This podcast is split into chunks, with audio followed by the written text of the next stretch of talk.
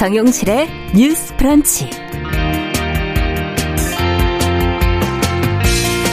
안녕하십니까 정용실입니다. 대통령직 인수위원회가 스쿨존과 간선도로의 이 자동차 운행 제한 속도를 탄력적으로 조정하는 방안을 추진한다고 합니다.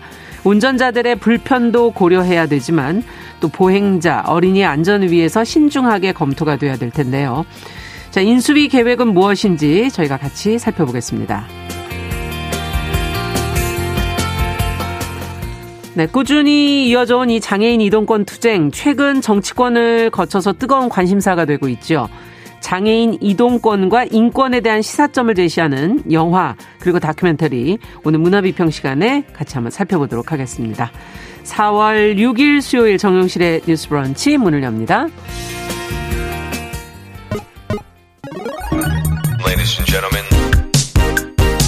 새로운 시각으로 세상을 봅니다. 정용실의 뉴스 브런치 뉴스픽.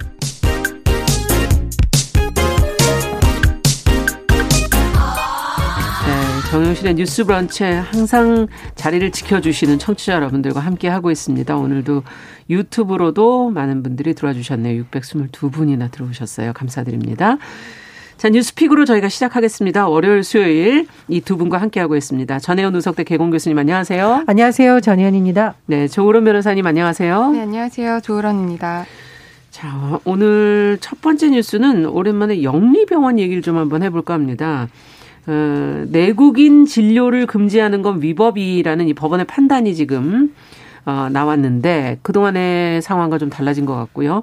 제주도에 지금 이 녹지병원이 여기 해당이 되는 것 같은데 소송에 이르게 된 과정 또 법원의 판단은 무슨 근거인지 이에 대해서 또 어떤 이야기들이 지금 나오고 있는지를 조 변호사님께서 좀 정리를 해 주시죠. 네, 영리병원 얘기는 굉장히 오래된 이야기입니다. 네. 우리나라 병원이 기본적으로 다 비영리 법원이에요. 그렇죠. 의료법에 의료기관을 개설할 수 있는 자가 이제 개인이라면 의사, 음. 그리고 법인이라면 비영리 법인만 이제 가능하도록 되어 있는 건데 네. 이제 우리나 우리도 이제 병원 가면 돈을 내잖아요. 그렇죠. 근데 이게 왜 영리 병원이 아니라 왜 비영리 병원이냐라고 뭐 궁금하실 텐데 뭐, 네, 돈을 왜 냈나? 네. 근데 예. 영리 병원과 비영리 병원의 차이점이요. 예. 이제 수익을 병원에 재투자를 하느냐 아니면 음. 수익을 투자자들에게 배당으로 나눠주느냐 아. 이 차이가 있습니다. 일단 수익을 배당으로 투자자들에게 나눠주는 건 이게 주식회사 영리겠죠. 상법상의 주식회사예요. 음. 그렇기 때문에 이걸 영리 병원이라고 하는 건데 기본적으로 우리나라 병원은 다 비영리 법원으로 음. 수익이 나더라도 우리가 음. 가서 돈을 내고 수익이 나더라도 그거를 병원의 연구 목적이라든지 인건비라든지 시설 투자에 이제 써야지 이거를 투자자들 그러니까 투자를 해서 병원을 설립해서 이윤을 음. 가져가면 안 된다는 겁니다.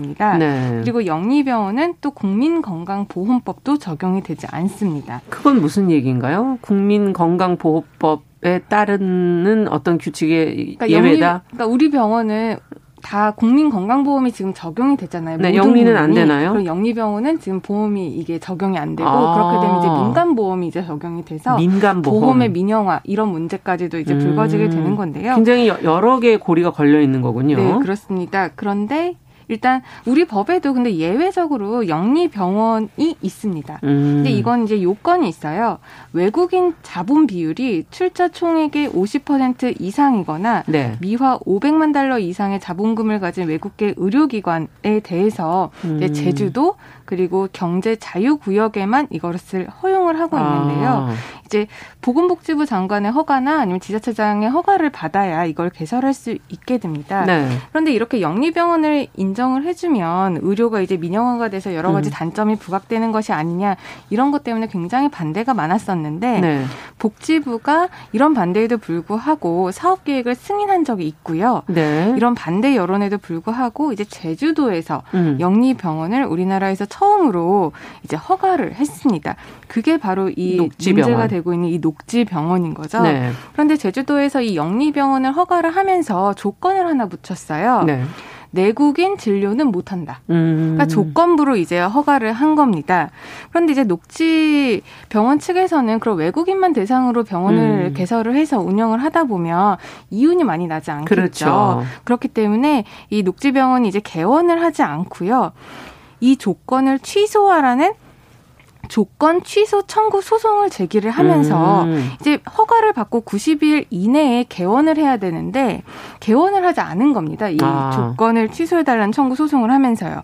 그런데 이 제주도에서는 이 조건에 대해서 입장을 바꾸지 않았고 또 이 90일간의 기간이 넘었다는 이유로 개설 처분을 개, 그러니까 개설 허가된 것을 아, 취소하는 아, 네. 그 처분을 또 내렸습니다. 그러니까 이 녹지 병원 측에서는 이 허가 취소 처분에 대한 취소를 해달라라는 소송을 또 제기를 한 겁니다. 복잡하네요. 네, 그래서 이제 현재 진행된 소송이 두 가지인 거예요. 그러네요. 조건이 위법하다라는 소송 하나랑 음. 이제 그 취소 허가 그러니까 너무 시간을 취소됐다. 시간을 끄니까 그 취소 소송이 이제 두 가지가 네. 되는 건데 음. 이 2022년 1월 13일 날 이제 대법원에서 허가를 취소한 것은 위법하다라는 아. 것이 이제 확정이 됐습니다. 어, 대법원에서. 어, 대법원 확정이 됐군요. 네. 그리고 바로 어제 제주도 1심 법원에서 이 조건을 달아서 허가한 것이 음. 위법하다라는 판단을 한 겁니다. 아. 결과적으로 지금 녹지병원이 대법원에서도 그렇고 1심 법원에서도 그렇고 이 두 소송에서 지금 우위를 점하고 있는 건데요. 음. 이렇게 법원이 판단한 이유는 현행 의료법을 보면 모든 우리나라 의료기관은 진료를 거부할 수 없다 이렇게 되어 있습니다. 음. 그래, 그러니까 이 말은 외국인이든 내국인이든 모든 의료기관은 진료를 거부 못한다. 네. 이런 의료법의 규정이 있기 때문에 특별한 어떤 특별법에 음. 이 규정을 제외하는 규정이 없는 한 음. 모든 진료는 내국인이든 외국인이든 받아야 되기 때문에 지금 그런 조건을 달아서 허가한 것이 위법하다. 아. 그리고 그에 따른 허가 취소도 위법하다라는 법원의 판단이 있었고요. 그렇군요. 이 부분 관련해서 이제 제주도 측에서는 이제 대법원 확정 판결 난 거는 이제 확정이 됐으니까 다툴 수가 없고 이 조건이 위법하다라는 판단은 1심 판단이기 때문에 항소를 할 수가 음. 있거든요. 그래서 지금 항소를 검토하겠다라고 하는 상황이고요. 음. 녹지병원 측은 이렇게 계속 판결이 유리하게 나오고 있으니까 예. 지금 이 부당한 허가 조건 때문에 병원 문을 열어보지도 못하고 이 사건이 지금 한 3, 4년 음. 지나간 음. 것이거든요. 그래서 이로 인해 발생한 손해액만 800억 원이 넘는다면서 아. 이에 대한 손해배상도 제기할 예정이라고 밝히고 있는 상황입니다. 네. 의료법이 그러니까 다른 그 관련 법 중에서는 좀 우위에 있는 그런 법이군요. 아까 상위법이라고, 상위법이라고 할 수 있는 진료를 거부할 수 없다. 자, 그렇다면 제주도가 그러면 항소를 과연 할 것인가? 하지 않는다면은 어, 이 제주도 영리병원 설립 재추진이 가능해지는 것이냐? 어떻게 보시는지요? 제 생각에는 재추진이 그렇게 쉽지는 않을 것 같은데요. 네. 언론 보도를 좀 종합을 해 보면 음. 지금 녹지 제주에서 영리병원 재추진 의사는 있다라고 해요. 근데 네. 어떤 방식으로 사업을 할지에 대해서는 아직 거의 알려진 음. 바가 없고 그리고 지금 녹지병원에서 이 녹지 제주에서 녹지국제병원 건물 소유권을 국내 법인에 지금 넘겼다고 하는데 아. 이 국내 법인이 디아나 서울인데 이 건물에 비영리 병원을 위치해 운영할 계획이다. 예. 그런 거기 나오기 때문에 좀 여전히 미지수라는 분석이 나오는 것 같고요. 음. 그리고 제 생각에는 이게 이제 원희룡 제주지사 때 조건부 허가가 난 거거든요. 네. 지금 원희룡 제주지사가 어, 제주도지사를 마치고 지금 떠난 상황이고 정치적 환경도 바뀌고 이랬기 때문에 아마 제주도에서 좀 고민이 많을 것 같고요.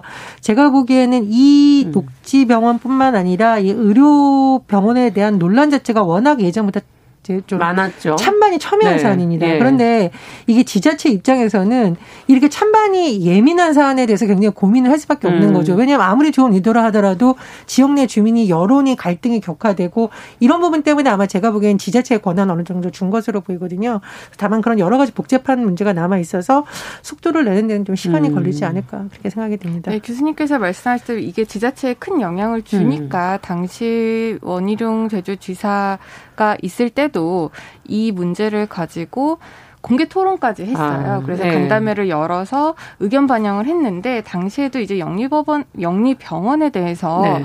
그 의견이 결론은 부정적이었습니다. 아. 그런데 이것을 그 내국인 진료 제한이라는 조건을 걸면서 이제 허가를 해서 좀 네. 의견을 일부 수용하는 식으로 이제 발전이 된 건데 음. 그럼에도 불구하고 이게 또 녹지병원 층이랑 그 뜻이 안 맞다 보니까 이렇게 소송까지 가서 그러네요. 결국에는 어떻게 보면은 지금 법원의 판단들은 이렇게 제한하는 것은 위법하다라는 음. 부분이기 때문에 일단 영리 병원이 들어설 수 있는 근거는 마련이 된 것 같아요. 어. 다만 이제 교수님께서도 말씀하셨다시피 지금 그 녹지제주 측이 갖고 있는 음. 이 지분이 대부분이 이제 국내 법인으로 넘어간 거거든요. 아까 비영리 법인으로. 병원을 운영할 네. 계획이었다 그랬죠. 원래 영리병원을 만들려면 외국인 자본이 50% 이상이어야 된다고 아, 했잖아요. 네. 그런데 지금 이 요건이 충족되지 못한 그 점이 있기 때문에 음. 만약에 다시 녹지병원 측에서 그 영리병원을 만들고 싶다라고 하면 그 지분을 다시 인수를 해야 외국인 그것도 쉽지 않겠네요. 비율이 맞춰지게 되니까 이런 요건들을 다시 갖추고 다시 운영상의 어떤 모든 음. 체계를 갖춰서 이제 신청을 해야 되기 때문에 쉽지만은 않아 보입니다. 네, 다만 이 판결이 주목을 받는 이유는 녹지 제주가 아닌 다른 곳에서 일정한 요건을 갖춰서 앞으로 이런 영리병원을 세운다면 그렇죠. 제주도나 여덟 개 경제자격을 세우려고 한다면 이 판결이 분명히 영향을 미칠 수 있다는 점에서 아마 많은 주목을 받은 게 아닌가 생각이 들고요. 네. 변호사님 말씀하신 것 중에 제가 조금 더 덧붙이 덧붙이자면 2018년 때 그 당시에 제주도에서 수기형 공론조사위원회를 꾸렸습니다. 예. 우리가 그냥 일반 여론조사를 하면 사실 이 사안에 대해서 관심이 없는 사람들도 여론조사에 참여하게 음. 되면서 이게 정말 제대로 여론조사에 민심이 담겨져 있는가 정확한 정보가 제공되지 않은 상태에서의 여론조사 결과로 네. 어떤 중요한 정책을 결정할 수 있냐를 보완하기 위해서 두게 된 게 수기형 그러니까 여러 가지 정보도 제공하고 표본 음. 집단도 신중하게 치러서 하는 것이 공론조사위원회인데 당시 공론조사위원회의 결과를 제가 좀 살펴봤더니 200명 가운데 180명을 대상으로 최종 여론조사를 했을 때 반대 비율이 58.9%, 네. 찬성이 38.9%로 네. 반대가 훨씬 높았습니다. 네. 그래서 일각에서는 그때 이것을 근거로 이게 음. 조건부로 안 하는 것이 오히려 맞았지 않았느냐라는 비판이 좀 뒤늦게 나오고 음. 있는 상황이고요. 아마 당시에 제주도에서는 이 수기형 공론조사위원회의 결론과 그러나 또 일각에서 제기되는 찬성 여론도 있었거든요. 그거를 네. 하다 보니 이렇게 조건부를 건 게 아닌가 이런 생각이 듭니다. 네. 그리고 제가 이제 대한의사협회에서 이번에 대해서 이제 입장이 나왔더라고요. 제가 좀 유심히 봤는데 이 영리병원에 대해서 굉장히 대한의사협회는 비판적인 입장을 냈습니다. 그 이유는 필수 의료 과목이 있는데 이게 돈이 안 된다는 이유로 진료 과목에서 자꾸 퇴출된다면 아. 그런 부분에 대해서 좀 우려를 하고 있는 것 같고요. 그리고 아무래도 영리병원들은 영리를 목적이게 하기 때문에 막강한 자본력을 가진 곳에서 뛰어들 텐데 네. 그렇게 됐다면 의료의 공공성이 퇴색할 수 있다라는 음. 또 우려도 나오고 있는 상황입니다. 네. 지금 말씀을 가만히 들어보니까 이제 제주도가 조건부 허가를 할 당시에 어떻게 보면은 좀 법적인 근거를 완벽하게 검토하지 않은 것 아니냐 하는 그런 생각도 좀 일부 들기도 하는데요. 어, 이렇게 뭐 추측해 볼 수밖에 없는 거긴 하지만 현재로서는 어떻게 보시는지요, 이거는? 이게 법적 근거를 예. 검토를 해, 하기는 했을 겁니다. 네. 그런데 이제 의료법에 진료를 아까 거부할 수 없다라는 규정이 되게 기본 원칙처럼 음. 의료에 대해서 우리나라의 기본 원칙처럼 들어가 있는데 이 부분 관련해서 제주도 측에서는 이제 제주도 특별법에 이 병원을 음. 설립할 수 있는 근거가 있다 보니 제주도만의 자 가치의 영역을 굉장히 음. 넓게 생각을 한 것 같아요. 그러니까 법이 의료법이 있기는 하지만 제주특별법에 의해서 영리병원이 세워지다 보니 제주특별법에서 또 지자체 장에게 이것을 허가권을 그렇죠. 주고 네. 있는 부분이다 보니까 이 허가를 할 때 고도의 자치권을 보장할 음. 수 있도록 한 게 아니냐라고 해석을 해서 그렇게 조건을 붙인 것 같기 때문에 음. 이 부분에 대해서 뭐 검, 제대로 검토하지 않은 것이다라고 할 수는 해석의 차이라고 없겠지만 법원에서 대해서는 일단 음. 고도의 재량권보다는 일단 의료법이 음. 우선이다라는 판단을 내리게 된 것이죠. 네. 자, 시간이 저희가 좀 짧긴 하지만 두 번째 뉴스로 좀 건너가 보겠습니다. 대통령직 인수위원회가 일부 스쿨존 또 간선도로 자동차 운행 제한 속도를 높이는 방안을 지금 추진한다고 하는데 이유가 어떤 이유인지 어떻게 지금 내용들이 나오고 있는지 정 교수님께서 좀 정리해 주세요. 예, 인수위에서 앞으로 경찰에 제한하겠다라고 밝힌 내용을 요약해 보면 안전 속도 5030 그리고 어린이 보호구역 스쿨존이라고 하잖아요. 네. 이 속도 제한을 기본 취지는 살리지만 탄력적으로 조정해 운영하겠다라는 음. 겁니다. 여기서 탄력적이라는 것은 그 속도를 더 높이는 방안에 방점이 가 있다라고 해석을 할 수가 있는데요. 네. 첫 번째로 안전 속도 5030이라는 것은 무슨 말입니까? 50 30 이렇게 음. 생각을 하면 쉽습니다. 그러니까 네. 간선도로는 시속 50km, 50. 이면도로는 시속 30km 30. 예. 제한 속도가 이제 엄격하게 낮춰줘서 지난해 4월부터 전면 시행이 되고 있고요. 이 안전속도 5030을 마련한 이유는 보행자, 자전거 음. 탑승자 이런 사람들의 교통 사망 사고를 줄이기 위한 취지로 해석이 됩니다. 그리고 어린이 보호구역 스쿨존의 경우에는 2020년 3월부터 시행된 개정 도로교통법, 일명 민식이법이 네. 굉장히 큰 영향을 미쳤는데요. 지금 무인 단속 장비 설치가 의무화되어 있고 그렇죠. 그리고 대부분의 스쿨존에서는 24시간 내내 제한 속도가 시속 30km로 정해져 있습니다. 네. 그런데 인수위의 내용을 보면 안전속도 5030과 관련해서는 보행자가 정말 적어서 사고 우려가 적은 구간이라든가 이런 부분에 음. 대해서는 제한 속도를 5030이 아닌 시속 60km까지 높이는 방향. 음. 그리고 스쿨존의 경우에는 뭐 간선도로에는 심야 시간대라서 어린이들이 그렇게 많이 다니지 않을 것으로 추정되는 보호구역은 30km가 아니라 40km에서 또는 50km로 상향 조정하는 방안을 음. 지금 경찰에 제안할 것으로 알려져 있습니다. 네. 뭐 운전자들 입장에서는 좀 이제 답답함이 있을 수 있으니까 뭐 제한 속도를 좀 합리적으로 조정해 주기를 바라는 마음도 있긴 할 텐데 뭐 사실 또 지금 스쿨존 제한 속도가 실제적으로 보면 좀 탄력 운영되는 면이 있다 이런 지금 얘기도 있고요. 어떻게 바라봐야 될지 어, 두 분은 어떻게 생각하십니까? 스쿨존은 안 그래도 여러 가지 면에서 좀 조, 주의가 필요한 어, 그런 곳이 아닐까 하는 생각도 들고요. 일단 스쿨존은 어린이 보호구역이죠. 그렇죠. 어린이 보호구역이고 진행자님께서 지적을 하셨던 것처럼 이게 30km라고 제한이 되어 있지만 이게 탄력적으로 운영이 되고 있는 게 맞습니다. 네. 왜냐하면 이제 도로교통법에 보면 시속 30km 이내로 제한할 수 있다지 제한해야 된다가 아니거든요. 아. 그렇기 때문에 지금도 경찰 경찰이 그 지역도로 사정에 따라서 음. 제한 속도를 좀 탄력적으로 운영을 하고 있습니다. 그렇기 때문에 이번에 일괄적으로 이것을 뭐 60까지 어린이 속 어린이 보호 구역임에도 불구하고 속도를 60km까지 올린다라고 하는 거는 조금 더 검토가 필요해 보이고요. 네. 이제 다만 지금 30 그러니까 5030 이 속도 제한을 획일적으로 이제 적용을 하다 보면은 여러 가지 뭐 교통 정체라든지 음. 이런 것들을 가중시키는 부분이 있기는 합니다. 그렇기 때문에 이 부분에 대해서 이거를 어느 정도까지 열어줄 것인지는 정말 구체적으로 세세하게 살펴서 해야 할 것이지 네. 무조건 어린이들이 지나다니지 않는 시간이다. 아니면은 과거에 여기서는 사고가 나지 않았다. 이런 것만으로 이 속도를 올린다는 음. 것은 애초에 우리가 이 속도 제한을 했던 취지를 몰각할 수 있는 우려가 있을 수 있기 때문에 네. 좀 신중해야 되지 않을까 그렇게 네. 이게 합니다. 아마 어, 운전자 입장에선 범칙금이라든지 과태료라든지 이런 것과 연결되어 있는 부분이 있을 것 같고 특히 영업을 하시는 분들 입장에서는 여러 가지로 이제 좀 힘든 부분이 있다 이런 얘기가 있지 않을까 싶긴 한데 지금 김영현님께서는 부산에 계신데요. 부산이 5030 처음 시작한 도시다라고 얘기를 해주시면서 음. 사고율이 지금 절반으로 줄었다는 지적을 해주셨거든요. 이 부분이 이제 또 현실적으로 지금 나오고 있는 이야기고 끝으로 한 말씀씩 좀 정리해 주신다면. 예, 근데 저는 안전과 관련된 음. 부분을 우리가 뭔가 자꾸 규제를 완화해 줄 때는 정말 신중해야 된다라고 봐요. 말씀해 그렇죠. 주셨듯이 안전속도 5030 적용 지역 내에서 네. 보행자 사망 사고 16.7% 감소했다고 하거든요. 네.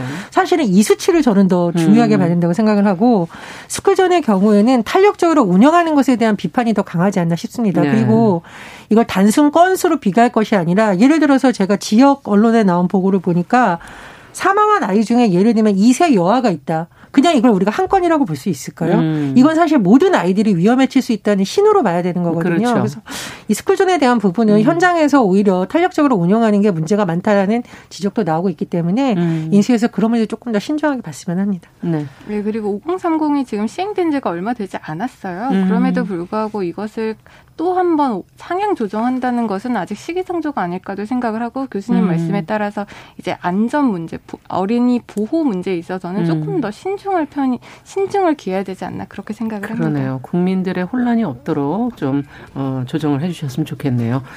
자, 어, 뉴스피 조론 변호사 전혜영 교수 두 분과 함께했습니다. 말씀 잘 들었습니다. 감사합니다. 감사합니다. 감사합니다. 네, 정은실의 뉴스브런치 1부 마치고 저는 잠시 후에 돌아오겠습니다.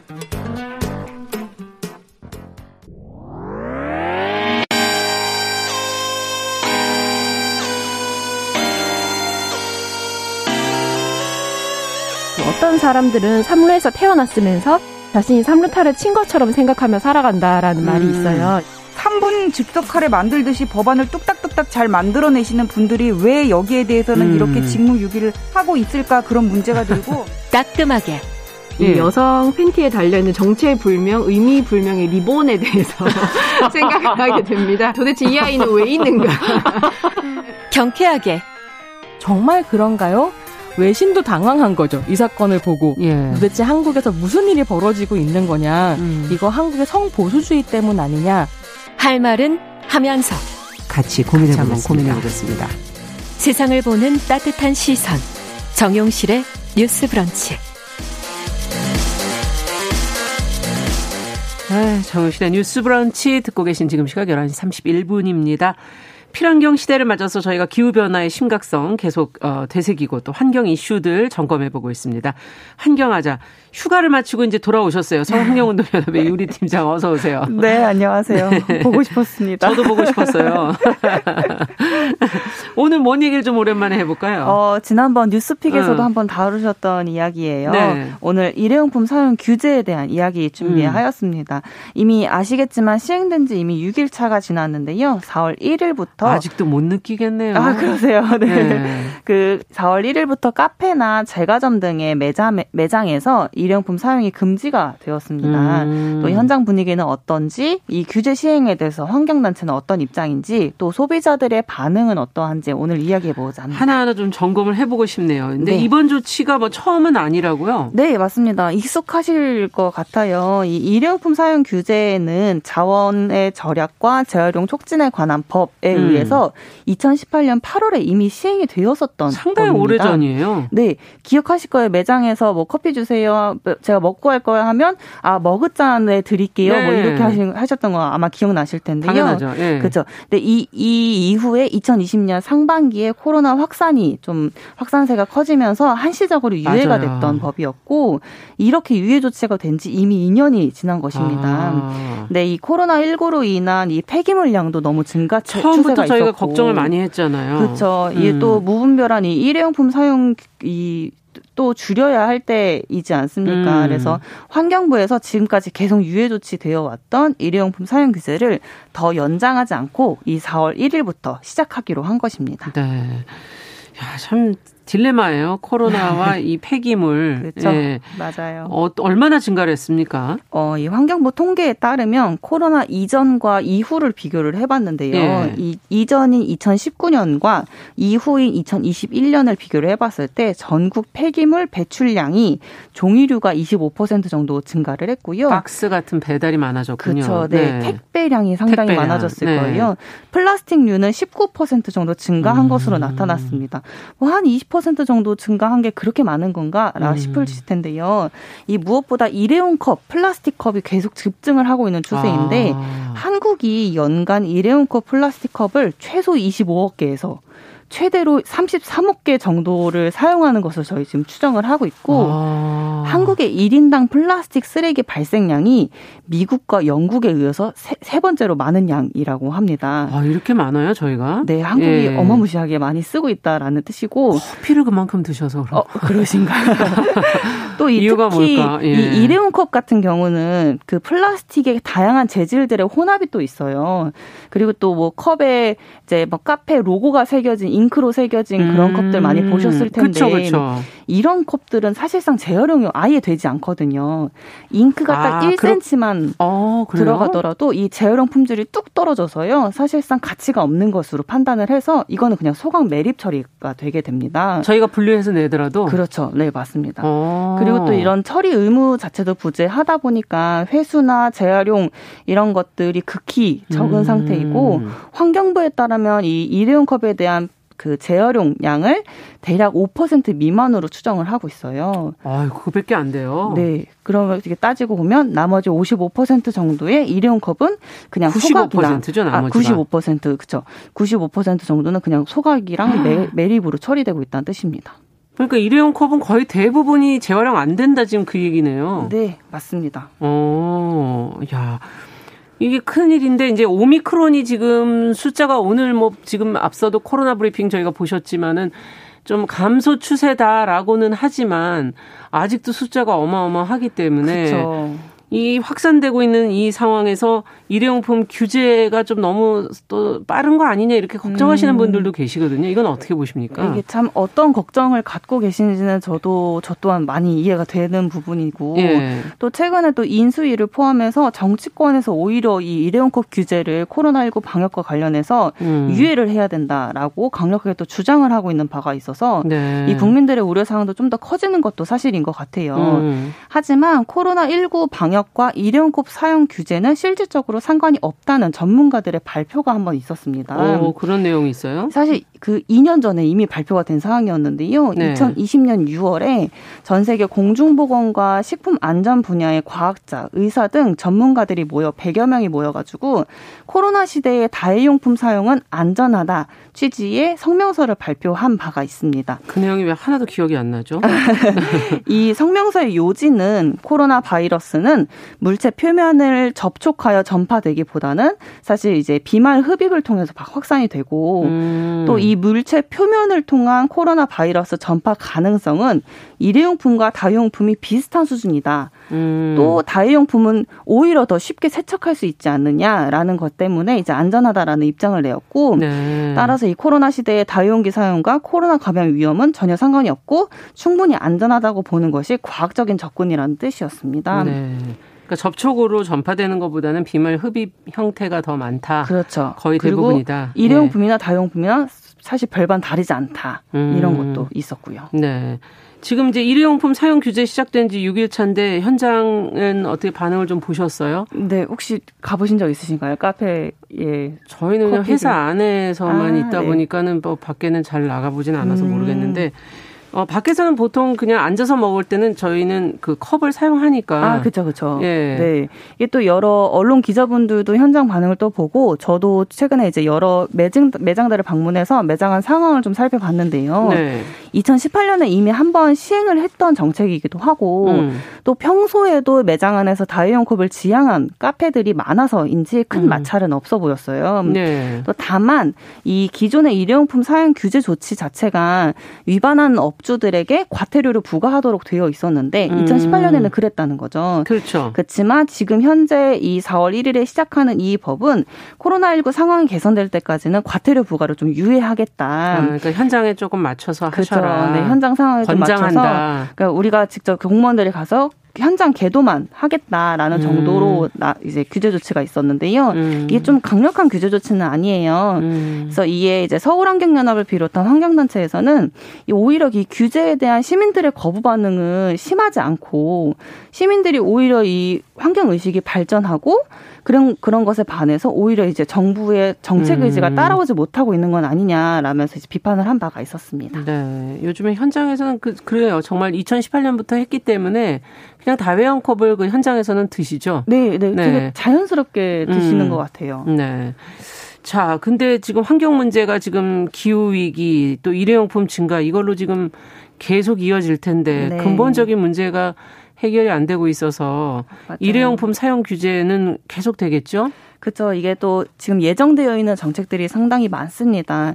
이번에 시행된 일회용품 사용 규제는 제가 카페를 위주로 말씀을 드렸는데 네. 사실 카페뿐만이 아니라 식품 접객 액으로 영업 허가를 받은 편의점이나 PC방 등또 아. 같은 규제를 적용을 받습니다. 아, 넓어지네요. 어, 그렇죠. 이뿐만이 아니라 휴게 음식점, 뭐 일반 음식점 물론이고 단란주점, 제과점, 음. 위탁 급식업 급식업 등도 이제 적용이 되어서 일회용품 사용 규제 매장의 범위가 아. 꽤 상당히 넓고요. 네. 금지된 일회용품도 제가 대표적으로는 일회용 컵을 말씀을 드렸지만 예. 일회용 접시나 용기, 나무 젓가락, 이쑤시개, 수저 같은 것들도 같이 해당이 됩니다. 아, 상당히 품목도 늘고 지금 업종도 늘고. 네, 맞습니다. 네. 다만 이제 테이크아웃은 좀 해당이 되지 않는 부분이 있고, 어, 어 이후 11월부터는 종이컵과 플라스틱 일회용 빨대 등도 이제 규제 적용이 될 예정이에요. 네. 그리고 또 지난번에 말씀드렸던 것처럼 올해 6월부터는 전국 주요 커피 판매점과 패스트푸드점 등에서는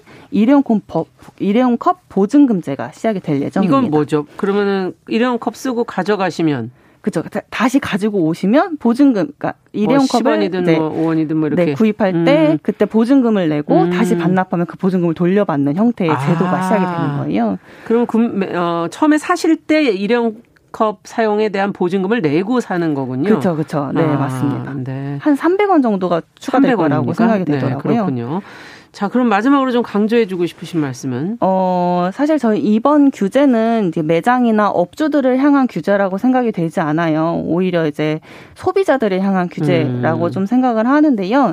이미 넘쳐나고 있고 이 포화 상태인 일회용 폐기물을 줄이기 음. 위한 우리 생활 양식도 많이 변화가. 되어야 된다고 생각이 됩니다. 소비자들이 일회용품이 아닌 다회용품을 기꺼이 선택을 하고 네. 텀블러 같은 개인 다회용품을 생활화하는 이 문화를 이런 변화를 받아들 여야 할 때라고 생각이 됩니다. 네. 이제는 어디 뭐 드실 거 자기 잔을 준비해 다녀야 되겠어요. 네. 예. 자, 환경하자. 오늘 어, 일회용품 사용 규제에 대한 현장 반응, 소비자들의 인식 변화 같이 한번 짚어봤습니다. 서울환경운동연합의 이유리 팀장과 함께 했습니다. 감사합니다. 네, 감사합니다.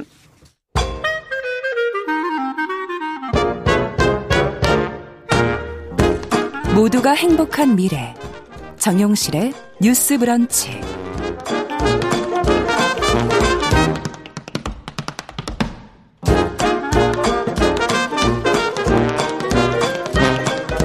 네, 정용실의 뉴스 브런치 듣고 계신 지금 시각 11시 42분 향해 가고 있습니다. 자, 이번에는 대중매체와 사회문화 현상을 좀 깊게 들여다보도록 하죠.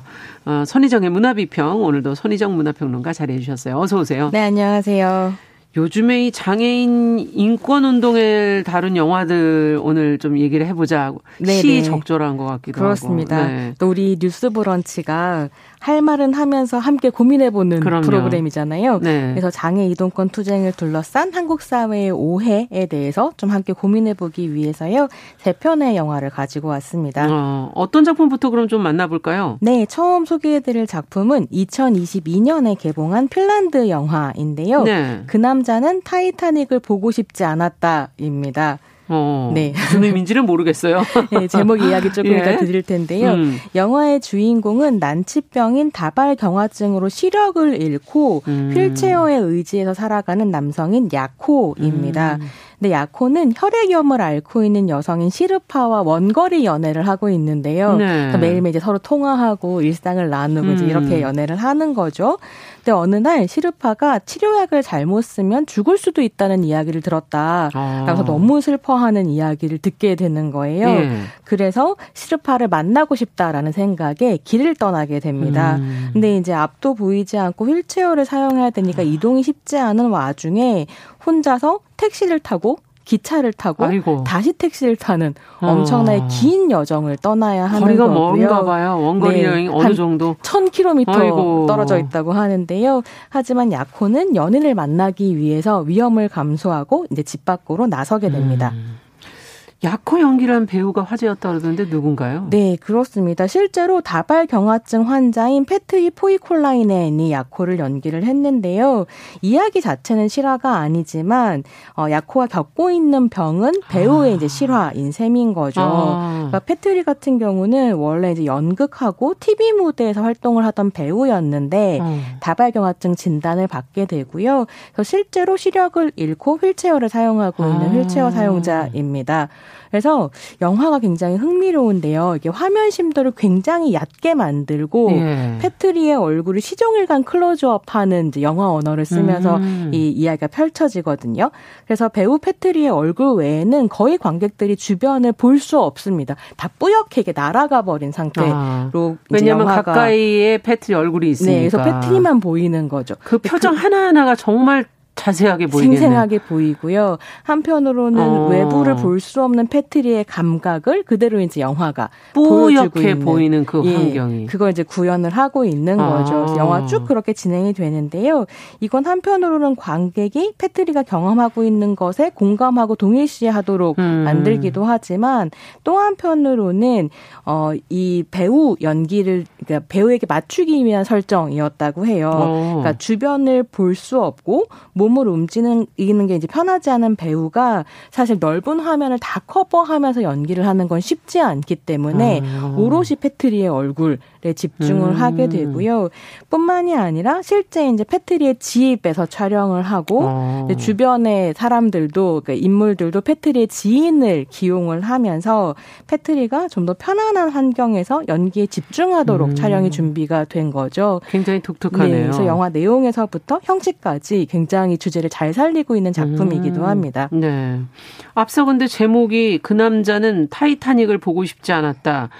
뭐 영화 타이타닉을 얘기하는 거예요? 네, 뭐예요? 그렇습니다. 그래서 이 영화 속에서 야코가 대단한 영화광이에요. 시력을 아. 잃기 전에는 굉장히 영화를 많이 보는 사람이었고 특히 공포 영화로 유명한 존 카펜터 감독을 사랑하는 사람이라서 어. 존 카펜터야말로 영화의 거장이지 이런 사람이거든요. 네. 그래서 제임스 카메론 경우에도 터미네이터 같은 영화가 좋았지 음. 매끈한 멜로물인 타이타닉은 야코의 표현대로 하자면 똥 같은 영화다. 뭐 이렇게 얘기를 하거든요. 네. 근데 애인이 타이타닉을 좋아합니다. 이게 또 무슨 모순인가요? 예, 그래서 야코가 이제 애인을 만나면 함께 보기 위해서 타이타닉 DVD를 들, 아. 들고 이제 여행 여행을 음. 떠나게 되는데요.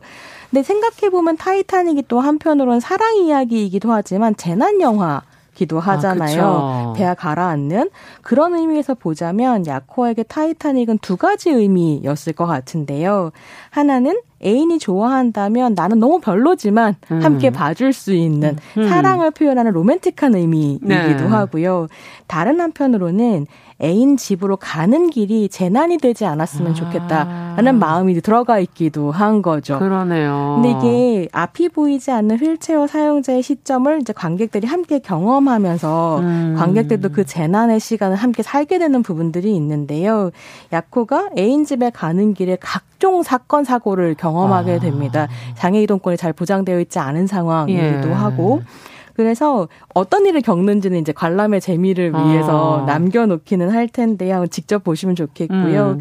이 작품을 보면 장애 이동권과 함께 장애인 활동 보조인 제도가 얼마나 필요한지, 중요한지. 그러니까 인간의 존엄을 위해서는 그렇죠. 이거는 뭐 특혜가 아니라 기본적인 음. 시민권이다라는 걸 좀 확인할 수 있는 그런 작품입니다. 네. 그래서 영화적으로도 굉장히 뛰어난 영화여서요. 한번 보시면 볼만한, 좋을 것 같습니다. 네, 그 남자는 타이타닉을 보고 싶지 않았다. 정말 이동권이라는 게 우리에게 너무나 기본적인 것인데 다시 한번 또 생각해 보게 되고 두 번째는 뭘 네, 두 번째 작품은 장애인 이동권 투쟁 보고서 버스를 음. 타자라는 다큐멘터리입니다. 2002년 그러니까 20년 전 작품인데요. 한국에서 장애인 이동권 투쟁이 왜 시작됐고 음. 어떤 문제의식을 가지고 있는지 잘 보여주는 작품입니다. 지금 이제 정치권 일각에서는 이 이동권 투쟁을 이끌고 있는 전장현이 뭔가 당파적으로 불온한 목적을 가지고 음. 오세훈 시장과 윤석열 당선인을 괴롭히려고 하고 있다라는 음. 식의 프레임을 더 씌우는 경우들도 있거든요. 네. 방송에 나와서 그런 얘기들 하시는 분들도 계시고요.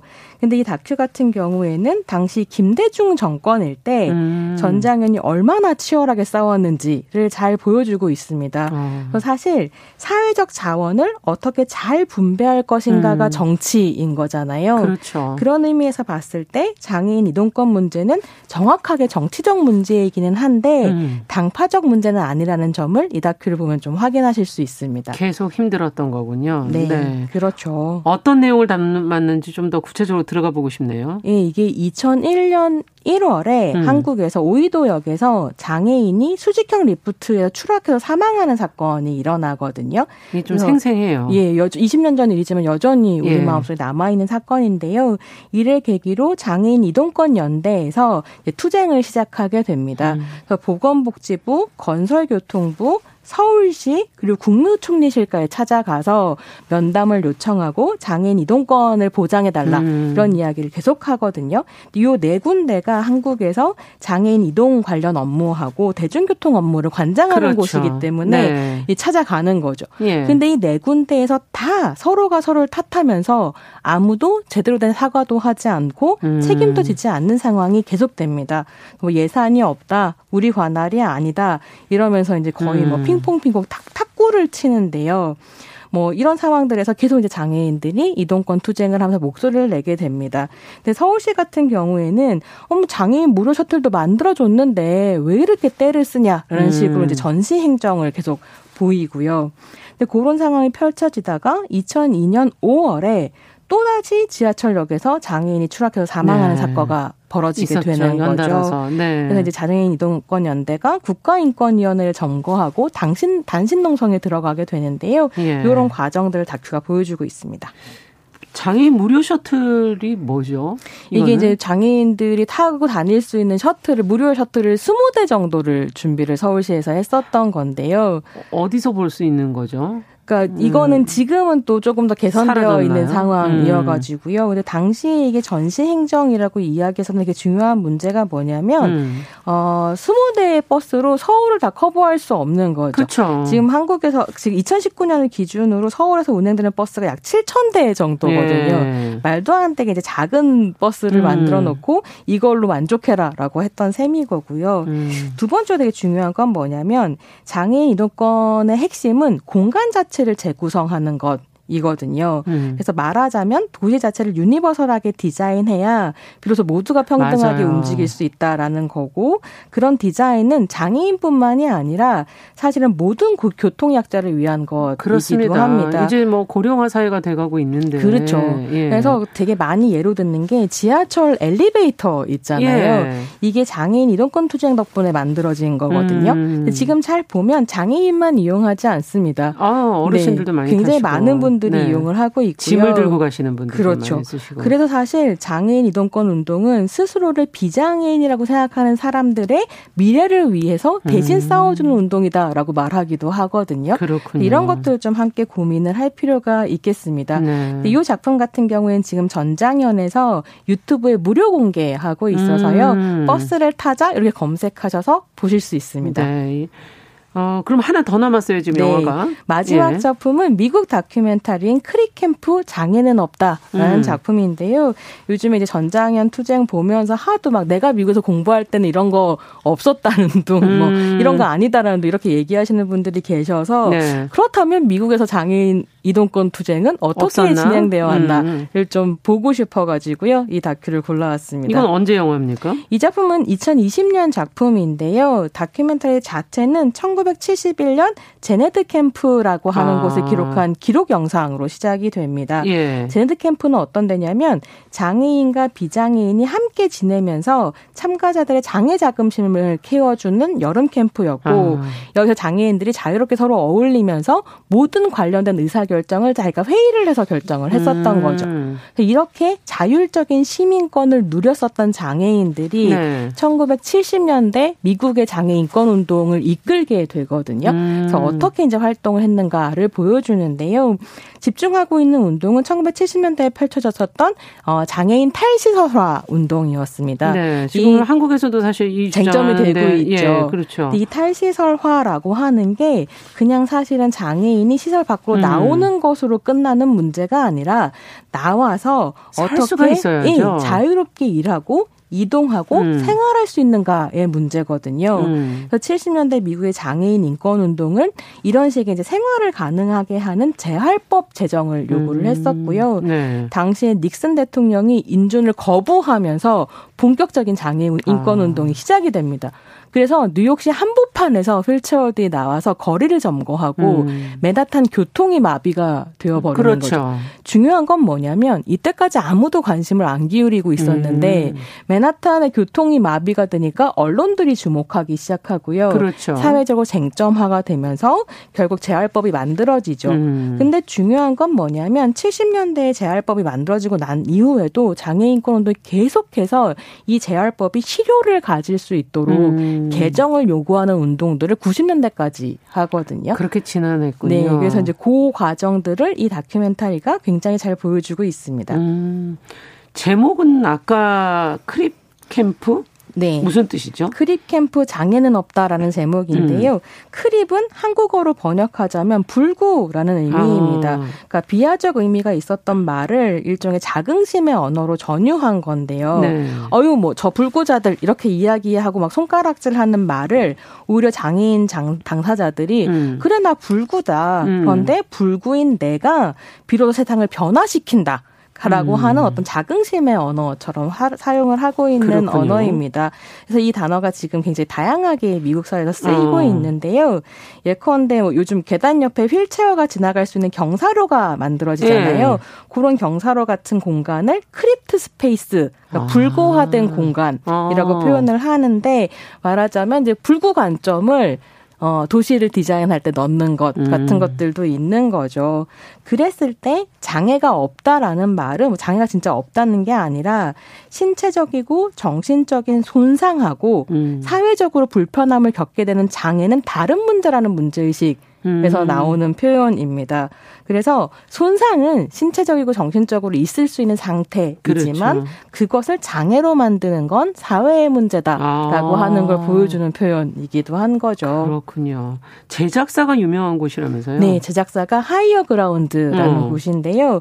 버락 오바마와 미셸 오바마 부부가 2018년에 아. 설립한 언제 또 이런 네, 영화 제작사 제작사고요. 예. 미국 사회의 다양, 다양한 문제들을 다루는 음. 다큐나 이런 작업들을 하고 있습니다. 있습니다. 네. 근데 제가 이제 좀 마무리를 하면서 드리고 싶은 이야기는 저는 장애인 인권 운동 하면 늘 생각나는 한 장면이 있는데 음. 그게 뭐냐면 클론의 강원래 씨가 네. 어떤 이제 다큐멘터리에 나와서 하셨던 이야기예요.